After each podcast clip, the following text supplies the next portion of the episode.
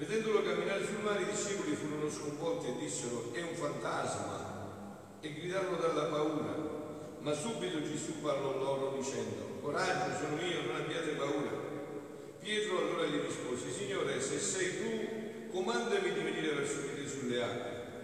Egli, egli disse, vieni. Pietro scese dalla barca, si mise a camminare sulle acque e andò verso Gesù. Ma vedendo che il vento era forte, si impaurì e cominciando ad affondare gridò, Signore, salvami. E subito Gesù tese la mano, lo afferrò e gli disse, uomo di poca fede, perché hai dubitato? Appena saliti sulla barca il vento cessò quelli che erano sulla barca si postarono davanti a lui dicendo davvero tu sei figlio di Dio. Compiuta la traversata approdarono a Genzaret e la gente del luogo, riconosciuto Gesù, diffuse la notizia in tutta la regione. Gli portarono tutti i malati e lo pregavano di poter toccare almeno il lembo del suo mantello e quanti lo toccarono furono guariti. Parola del Signore.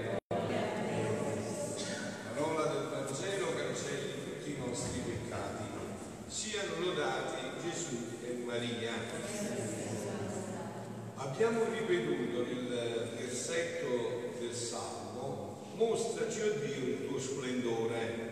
E io vi ho detto che la parola di Dio è una parola attiva, reale, che si realizza stasera per noi.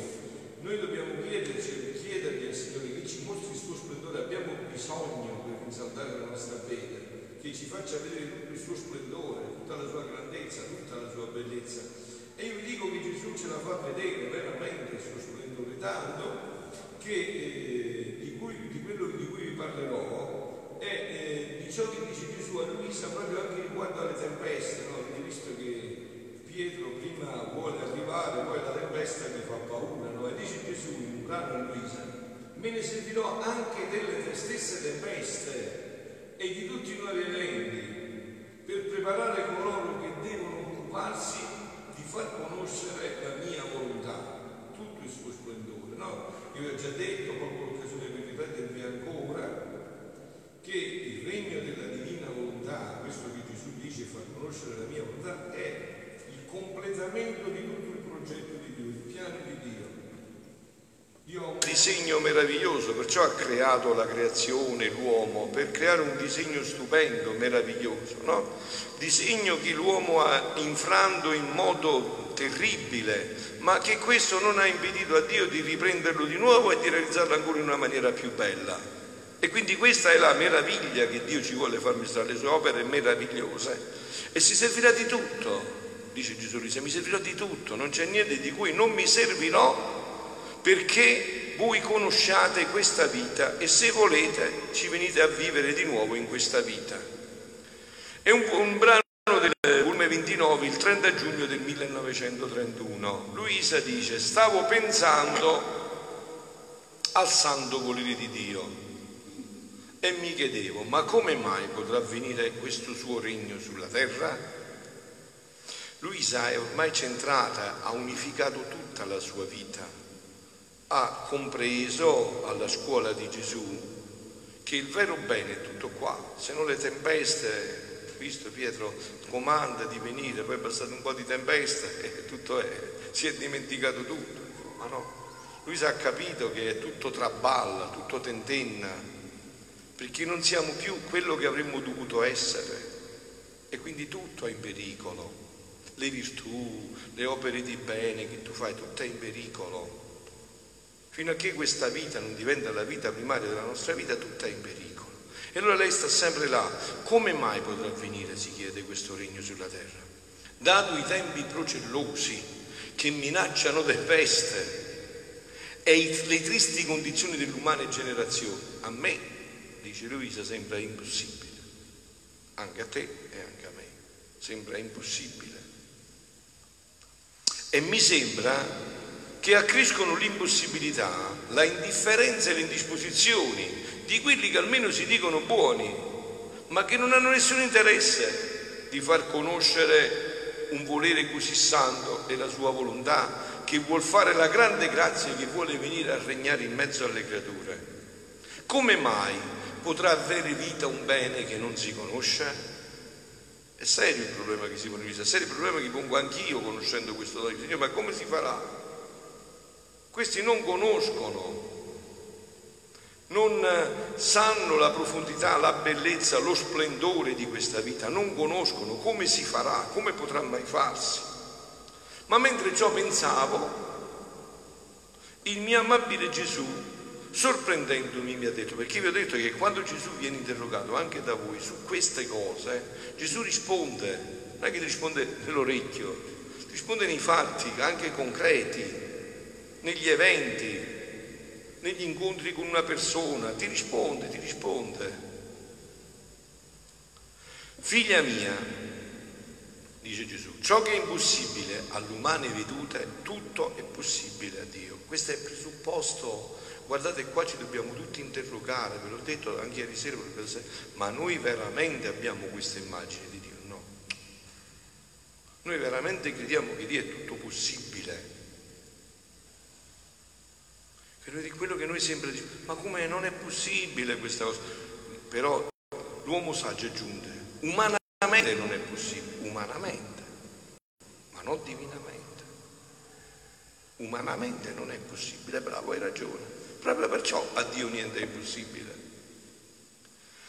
Tu devi sapere, dice Gesù, che la grazia più grande che fecimo all'uomo nella sua creazione, quando l'uomo è stato creato, dice Gesù, la grazia più grande che noi gli abbiamo fatto fu che poteva entrare nella vostra volontà divina per emettere i suoi atti umani, quella famosa connessione che vi ho detto.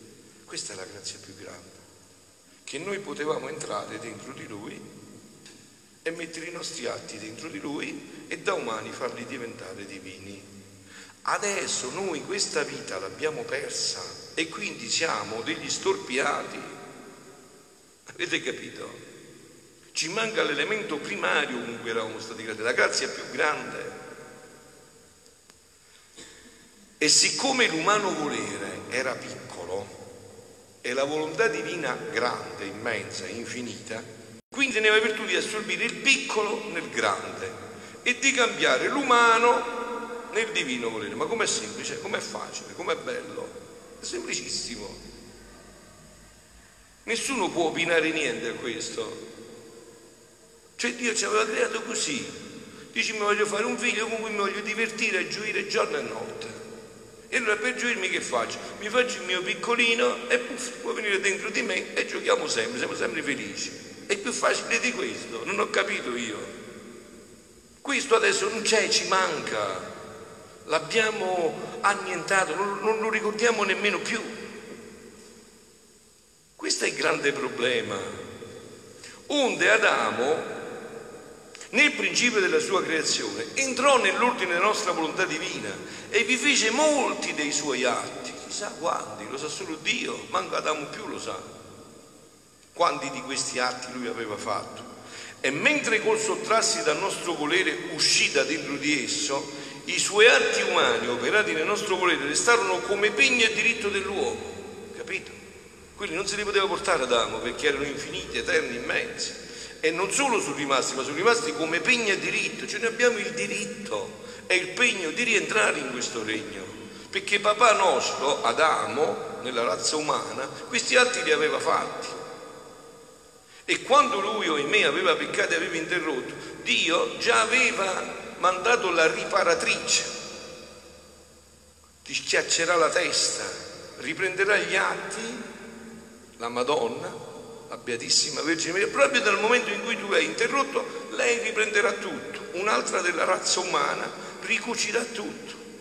Vi ho detto anche altre volte, riparare è la cosa più bella che esista. A me piace molto riparare anche negli oggettini, mi piace proprio, è una gioia che provo quando per esempio riesco a sistemare un piccolo oggettino anche. È bellissimo riparare, è più bello ancora che se non si fosse rotto.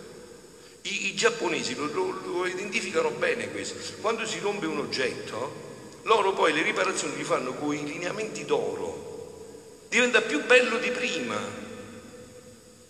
E c'è un gusto più grande perché l'avevi perso e l'hai ripreso. Ed è diventato ancora più bello in quella riparazione. Perché anche il sacrificio dentro. Quindi la Madonna ha ripreso tutto da capo. Infatti ieri sera salutando i giovani che sono stati a Meggiugoria, non so quanti, 70.000, 80.000 giovani al Festival dei Giovani, bellissimo, penso che l'avete visto eh, sulle immagini, è stata a vedere una cosa meravigliosa di tutti quei giovani di tutto il mondo, stare là a vivere preghiere, ore, giornate intere di preghiera, no? Bellissimo. E la Madonna ieri sera li ha salutati lasciando, dando un messaggio sul pod, proprio chiamando le veggenti e dando un messaggio. E sapete cosa ha detto? Pregate perché si realizzano i miei piani. Capito? Questi qua, questi che io vi dico ogni sera, questi sono i piani della Madonna. Non c'è dubbio, nessuno potrà smentirmi, questi sono i piani della Madonna. Che questa vita ritorni nell'umanità. Nel nostro volere restarono come pegno e diritto dell'uomo e come principio e fondamento di un regno divino che lui acquistava. Nella divina volontà ciò che si fa in essa è incancellabile. Se tu hai fatto un atto nella divina volontà, non potrà essere cancellato mai più, perché diventa eterno, immenso e infinito. E se lo prendi Dio e non lo puoi toccare più, non puoi fare più nulla. Ed è un pegno, è un ricordo che tu hai vissuto anche un atto solo in quella vita straordinaria. Dio stesso non può cancellare un atto fatto dalla creatura nel fiat supremo non lo può cancellare perché Dio non rinnega se stesso. Ora uscendo Adamo, il primo uomo creato, era come conseguenza, essendo lui come la radice, il tronco di tutte le umane generazioni, che esse ereditassero quasi come rami ciò che possedesse la radice e il tronco dell'albero dell'uomo. E come tutte le creature in natura ereditarono il germe del peccato originale, Così ereditarono i primi atti suoi fatti nel nostro volere. L'ho detto tante volte, questo è facile capire, anche questo è semplicissimo. Se tuo papà muore come è morto a me, ti lascia solo i debiti o ti lascia pure i crediti? Ti lascia i debiti e i crediti. E se i crediti sono superiori ai debiti, tu hai più soldi di quello che, che avevi prima. E così è stato anche per noi, solo che non lo conosciamo. Non conosciamo questo capitale infinito che è nostro. Non lo conosciamo più che costituiscono il principio e il diritto del regno del nostro volere divino per le creature. A confermare ciò venne l'umanità della Vergine Immacolata. Siamo nella sua novena, no? Vi ho detto che questa festa nel cielo si chiama festa della divina volontà. Il 15 agosto in cielo non si festeggia l'assunta come nome, è l'assunta, ma si festeggia la festa dell'Immacolata perché questa è la prima volta che una creatura è venuta sulla terra, integra è venuta, ha cresciuto questo capitale infinito, ha solo e sempre vissuto di questa volontà e ha portato questa bellezza, questo splendore davanti a Dio. Questo si festeggia il 15 agosto, la festa della divina volontà. Per la prima volta una creatura ha fatto fare festa a tutto il cielo, ha realizzato quel progetto che Dio aveva dall'inizio. A confermare ciò venne l'umanità della Vergine Immacolata a operare e a seguire gli atti di Adamo, immediatamente per compiere tutto intero il regno della divina volontà, per essere la prima ereditiera di un regno sì santo e per dare i diritti ai suoi cari figli di farlo possedere. La mamma ha conquistato questo, adesso me lo dà a me, a te, se lo vuoi. Uno può anche rifiutare l'eredità dei genitori, eh o può accoglierla. E a completare tutto ciò venne la mia umanità l'umanità Gesù è venuto è nato da Maria dopo, che possedendo in natura la divina volontà, ciò che Adamo e la sua regina, la Madonna, possedevano per grazia, è facile anche questo da capire, no? In Gesù era natura, Gesù è Dio.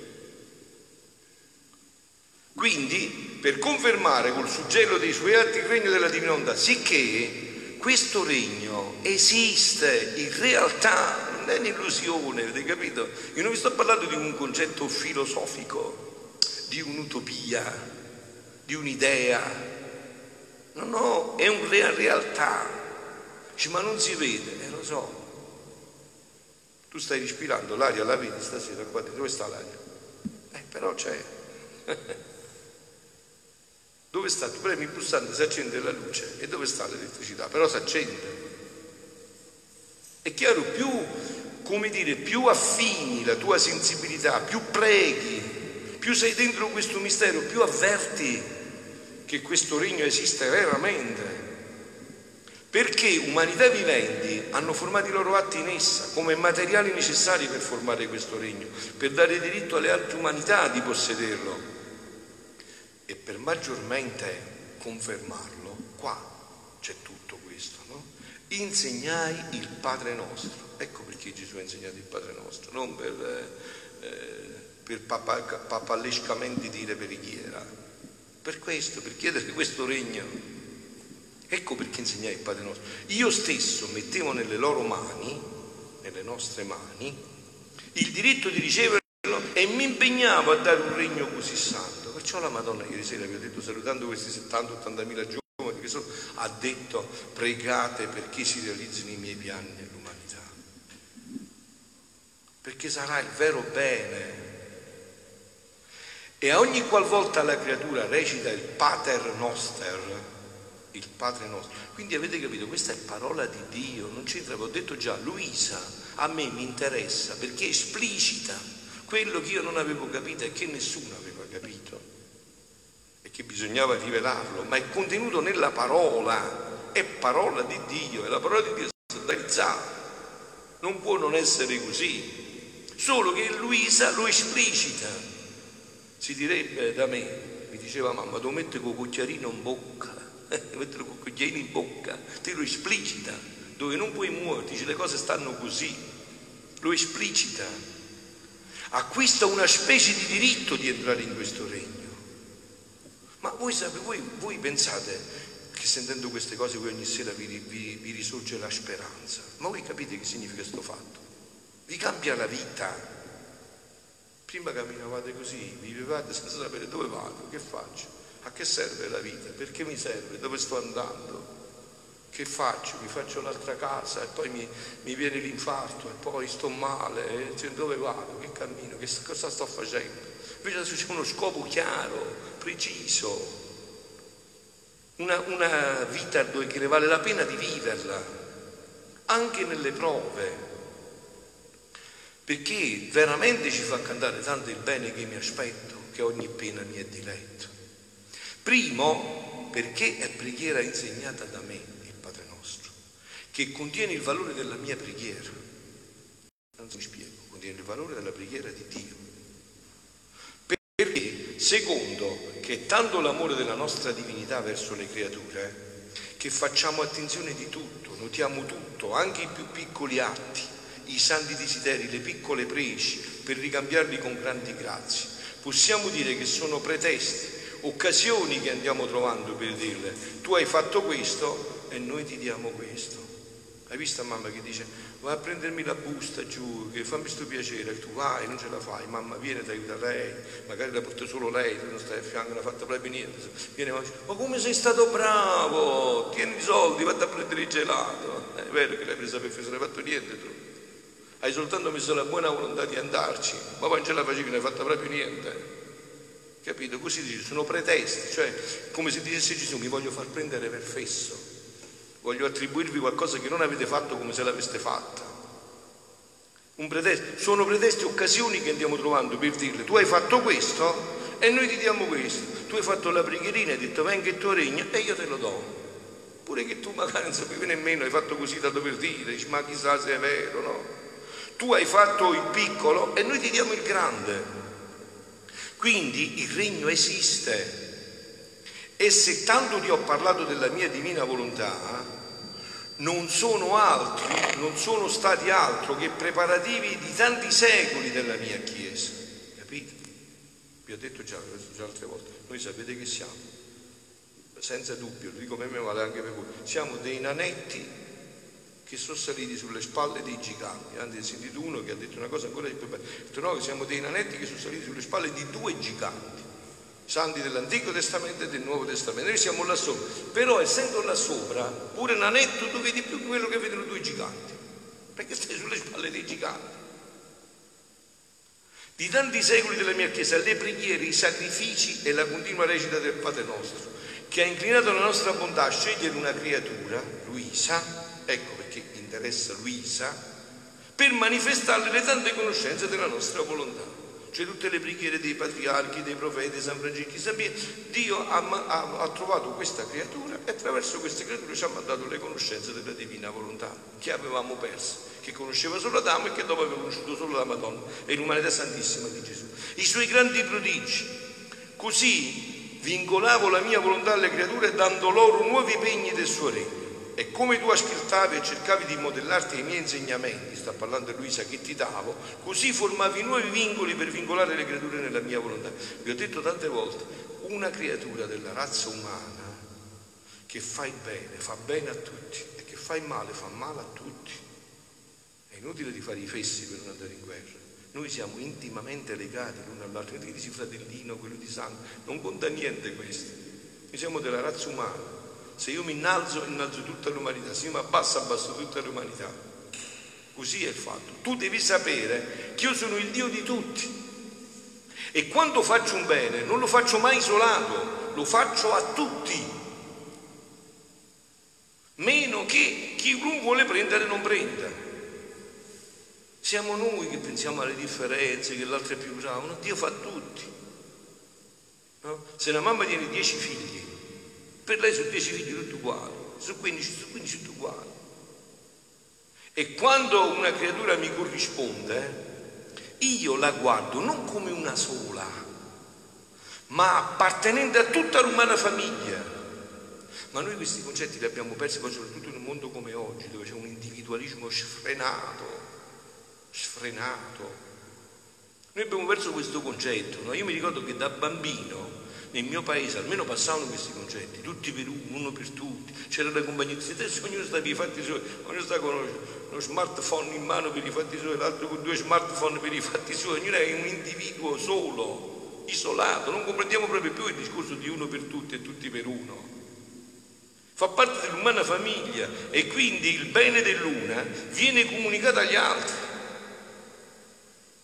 Ora, se esiste il regno, il ragionamento stringente, mi piace Gesù perché è sempre stringente, non lascia cose così, no? Stringe. Ora, se esiste il regno, umanità vissute lo hanno costituito e hanno fatto vita in esso. La mia volontà vuole venire a regnare in mezzo alle creature, le mie stesse conoscenze lo dicono a chiare note. Io perché ho fatto conoscere? Perché voglio venire. Eh? Come dunque tu pensi che è possibile che venga questo regno? Allora vi ripeto, no? Così concludiamo. Umanità vissute lo hanno costituito. La mia volontà vuole venire a regnare in questo regno. Io ti ho dato le conoscenze per questo. E come tu pensi che è impossibile che venga a regnare questo regno? A me tutto è possibile. Sentite. Me ne servirò delle stesse tempeste e dei nuovi eventi. In questi eventi, in queste tempeste, io vedo tutto, eh? anche il, fattore dell'immigrazione, tutto, tutto, tutto. Gesù miscola le razze, fa tutto, di tutto, anche la scoperta di internet, tutto, tutto. Adesso qui internet, visto, tu clicchi e fai sapere a quello della Cina, sai che io conosco il regno della divina volontà, lo vuoi conoscere pure tu? E in Cina lo sa il fatto. Eh? Prima come facevi per andare a mandare le missioni? Adesso clicchi, tac, tac, e glielo fai sapere. Poi lui può accogliere o non accogliere ma lo sa. Di tutti gli eventi si servirà Gesù, ma tutti gli eventi anche, soprattutto quelli pratici. Eh, scusate, ma l'intelligenza dell'uomo per conoscere adesso internet, chi gliel'ha data? Se Dio non faceva che questo scattasse, l'uomo mai comprendeva di fare questo, l'ha voluto Dio. E perché l'ha voluto? Perché tutto, ma mi servirò di tutto, delle stesse tempeste, di nuovi eventi, per prepararne coloro che devono occuparsi di far conoscere la mia volontà. Le tempeste, eh, come questa di Pietro, servono per purificare l'aria cattiva e anche a sgombrare cose nocive. Io lo so, perché un paese di montagna come qua, no? mio paese d'estate venivano tutti là perché a tempo portava tutto fuori e tutti in un'aria bella, libera, non per curarsi i polmoni, se no giù al città, Benevento, eh, non stavano bene, non riuscivano a respirare, no?